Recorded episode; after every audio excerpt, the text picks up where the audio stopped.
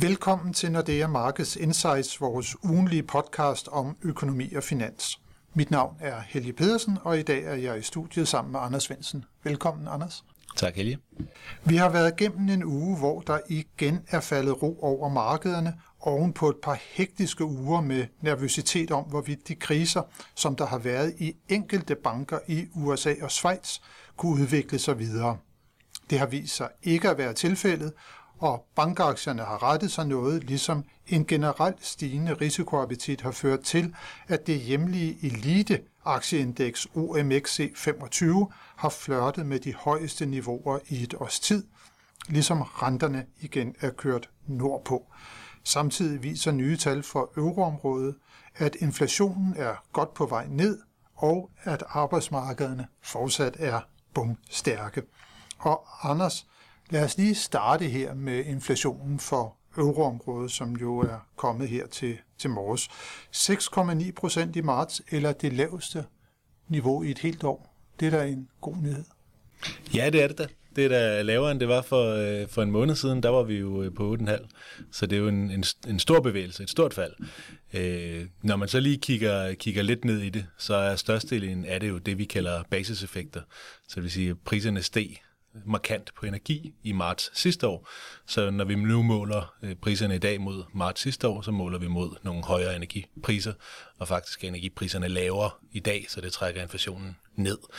Og så, det er vel fint? Det er jo sådan set fint nok. Øh, inflationen er lavere, og det kommer den til at blive ved med at, at for, altså det kommer den til at fortsætte med at være øh, fremadrettet, eller de næste par måneder kommer til at inflationen til at falde øh, yderligere ned mod øh, ECB's øh, målsætning.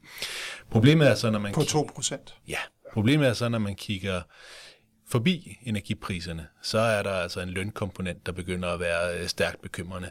Servicepriserne priserne stiger med 5% i forhold til sidste år, det er der, hvor der er den klart største øh, lønkomponent i priserne, og det vil være noget af det, som ECB vil, vil tage med for det her tal, at der er en, en, det ser ud som om i hvert fald, at, at inflationen er lidt mere øh, vedholdende, end man måske havde troet, og det kommer selvfølgelig, som du sagde fra starten, af et stærkt arbejdsmarked, som gør, at der er accelererende øh, lønninger, som gør, at de underliggende, øh, det underliggende prispres, det sådan set ikke er aftaget endnu.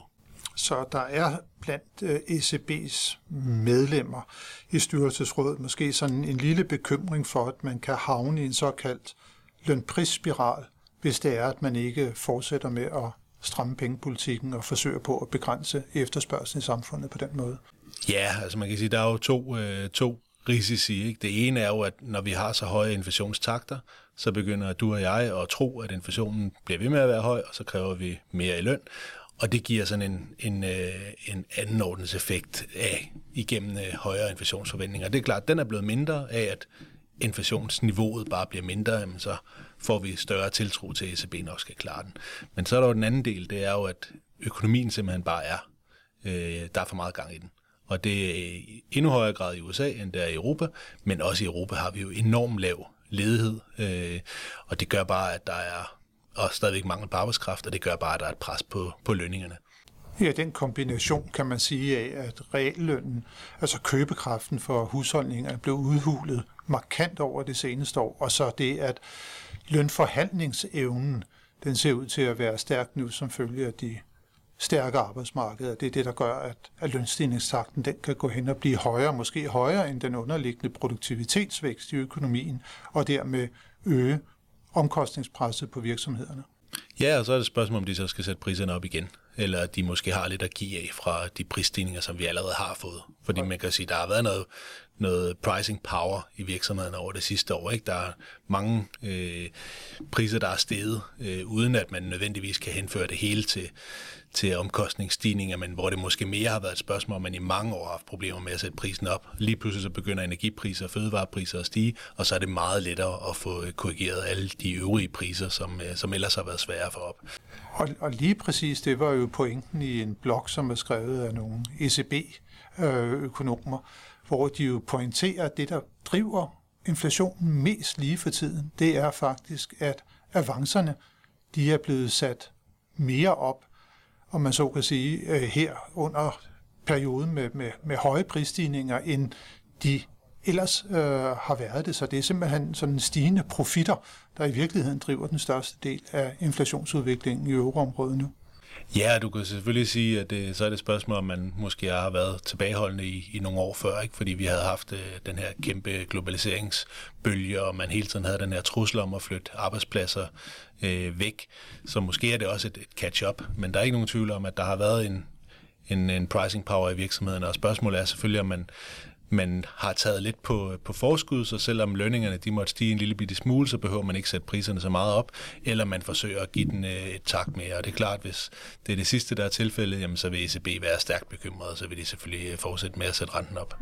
Og så er der noget andet, Anders, som jo også er interessant, når man kigger på udviklingen i inflationstallene. Du har været inde på, at energipriserne de ligger meget de ligger lavere nu, end øh, de gjorde for et år siden. Når det er, at vi kommer længere frem på året, så kommer de til at ligge meget lavere, øh, fordi vi så jo eksplosionen i, i naturgaspriserne derhen over sensommeren, da lærerne skulle bygges op. Men det, der rigtig driver udviklingen nu, det er måske fødevarepriserne, som jo stiger med, med tocifrede rater i euroområdet, for den sags skyld også i Danmark. Vi har også kunne konstatere, at på råvaremarkederne for landbrugsvarer, der er der tale om et ret betydeligt fald Tror du, at det er, at også fødevarepriserne, at de snart ikke stiger mere. Jeg tror, at det er måske lidt urealistisk at vente, de decideret skal falde, men at, hvor at den der kraftige stigning, vi har set i, i fødevarepriserne, den også begynder at høre op. Man kan se, at de ikke forarbejdede fødevarer, de er stoppet med at stige, eller de stiger væsentligt langsommere, end de har gjort tidligere, mens de forarbejdede fødevarer, de stiger med tocifrede vækstrater, mm. øh, som, som du også mm. nævner. Og det er jo øh, igen fordi, at de forarbejdede fødevarer, der er en energikomponent, der er en lønkomponent, og det er jo de ting, og en avancekomponent. Der, og en avancekomponent helt sikkert også, som er, er, er større end på ikke forarbejdede fødevarer, som er mere et globalt råvarespil. Øh, så øh, på den måde, så tror jeg da helt sikkert, at der er øh, mere underliggende pres også på, på forarbejdet fødevarer. De får meget sværere ved at, at stoppe øh, den stigningstakt, og det er måske endnu en, en grund til at være en lille smule bekymret, selvom det på overfladen ser ud som om inflationstallene kommer, kommer ned, at så er der bare noget, øh, der er noget bekymring øh, nede under overfladen stadigvæk. Mm. Og jeg er jo selv af den opfattelse, at det er der overnormale profitter, de er svære at opretholde over længere tid. Så hvis det virkelig er sådan, at det er profitkomponenten, der driver priserne op for tiden, så er det kun et spørgsmål om tid, inden konkurrencen for, for de avancer på plads igen. Man kan også øh, bruge præcis det og så kigge på, på USA, ikke, hvor de er en lille smule længere fremme. Og nogle af de priser, som, som jo steg rigtig meget igennem sidste år, det var prisen på brugte biler, fordi man lige pludselig ikke kunne få øh, nye biler, så steg øh, brugtbilspriserne voldsomt. Og så begyndte de jo at, at stoppe igen med at stige, og de begyndte også at falde en lille bitte smule, og det vi så begynder at se nu her igen, det er jo, at øh, nu stiger de en gang mere. Så der er måske også bare sådan et, øh, et, øh, et underliggende pres stadigvæk, som sådan ikke helt er aftaget, som er en, en del af, at økonomierne har det utrolig godt, men også at der stadigvæk er noget efterslæb fra, fra corona, at det måske bare tager noget længere tid, før vi får de priser til at, ja, i første omgang stoppe med at stige, og nogle af dem skulle også helst komme tilbage på, øh, på nogle niveauer, der lignede lidt mere øh, der, hvor de var før, før corona. Men det, der sker lige nu, Anders, det er, at centralbankerne siger, der bliver vi nødt til at hjælpe med til at få de prisstigninger øh, bragt under kontrol igen. Hvad siger det her tal i dag, altså hvor, at, som vi har nævnt, at, at uh, headline-inflationen den faldt kraftigt, men kerneinflationen den fortsat med at stige. Hvad siger det dig? Jamen det siger mig jo, og det er jo det ECB har, har sagt øh, et stykke tid, det er jo, at, at det underliggende pres, det skal blive betydeligt mindre, før de stopper med at, at sætte renten op. Og det er jo ikke nogen tegn på i tallet i dag.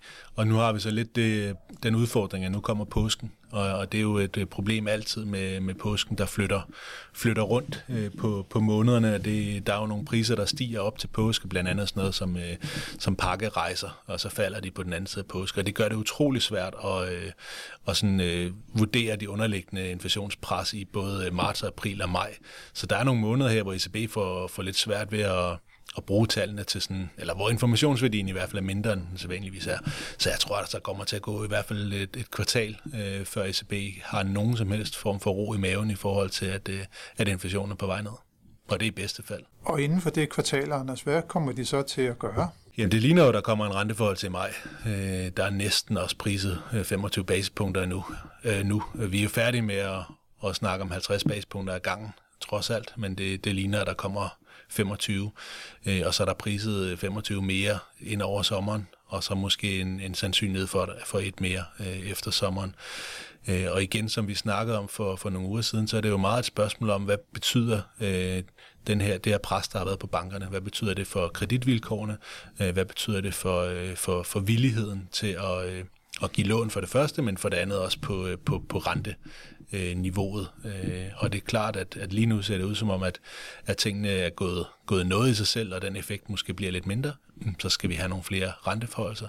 Viser det sig, at der stadigvæk kommer noget stramning også igennem øh, banksektoren, jamen så er der måske ikke behov for helt så mange øh, renteforholdelser. Men den stramning, øh, Anders, som vi taler om fra alle de her låne, øh, undersøgelser, som der bliver foretaget både fra ECB side, men også fra vores hjemlige Nationalbank side.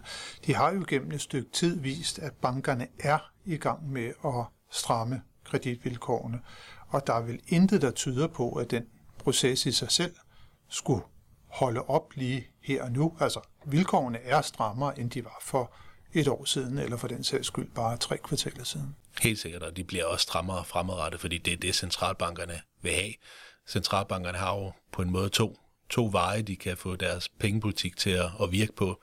Det ene er gennem øh, finansmarkederne, øh, få, få de finansielle forhold til at blive, blive strammere, gøre det dyrere for, for virksomhederne. Det er jo især i USA, hvor man bruger markederne meget til at finansiere sig ved at udstede virksomhedsobligationer osv., øh, eller få bankerne til at, at gøre det dyrere at være, være kunde. Og det er jo meget i Europa, hvor at det meste af, af virksomhedsfinansieringen går gennem gennem bankerne.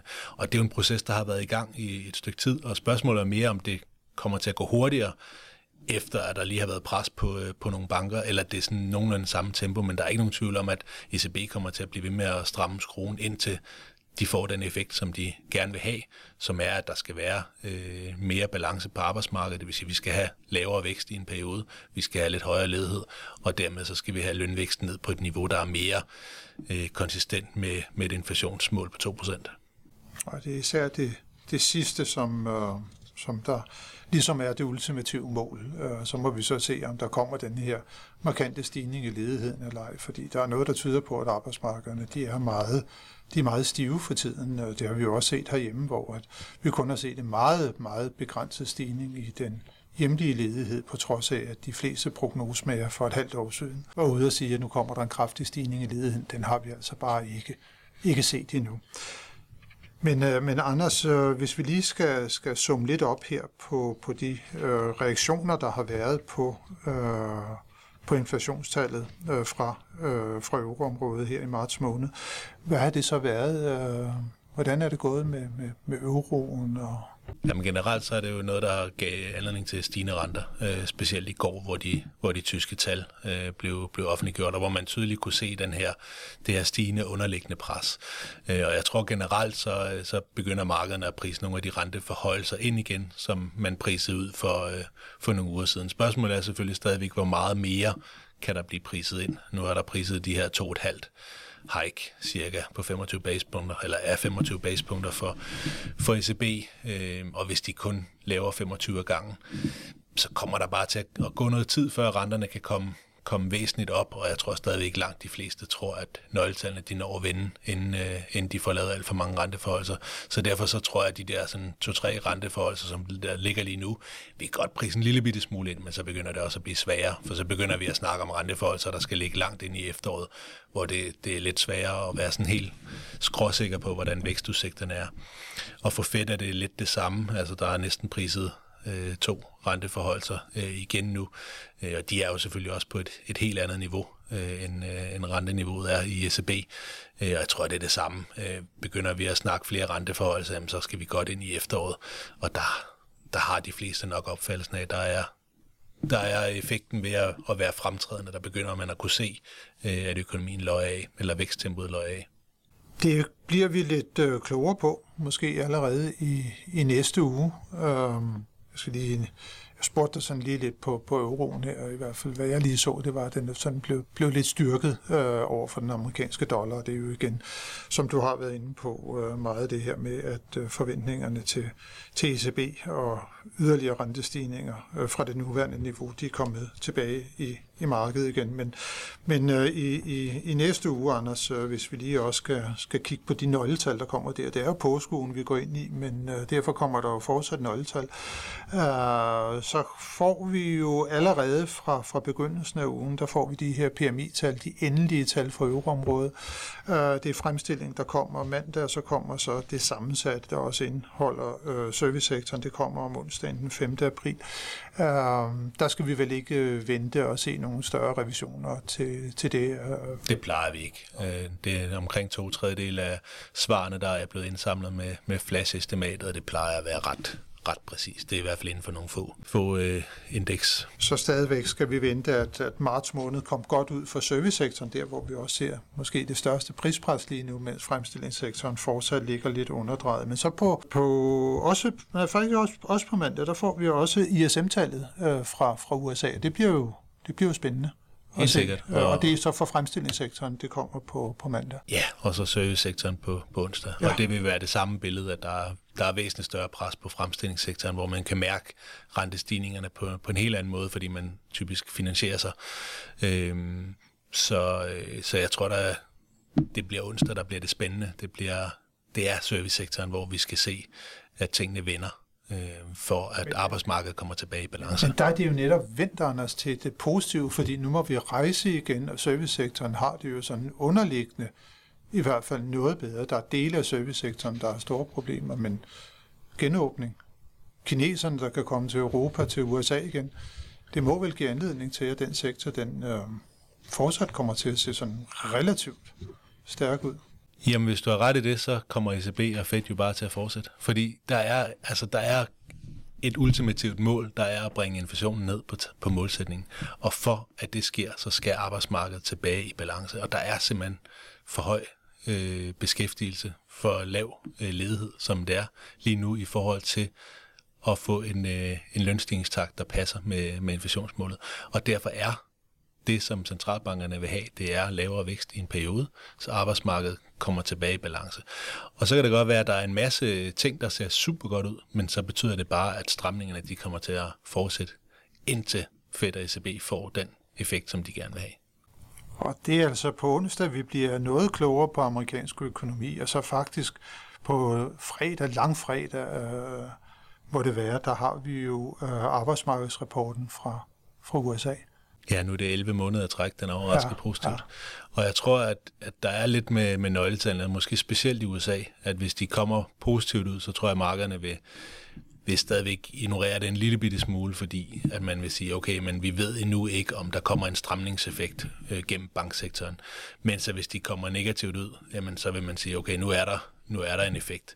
Øhm, så jeg tror, at den, det der tidsmæssige aspekt af, at vi nu ikke sådan helt har set, hvad konsekvenserne øh, bliver, jamen det gør, at vi kan ikke rigtig, øh, vi kan ikke rigtig øh, bruge positive nøgletal øh, helt så meget som, som dårlige nøgletal. Så jeg tror, der vil være sådan en vis asymmetri i, øh, i markedsreaktionen på de nøgletal.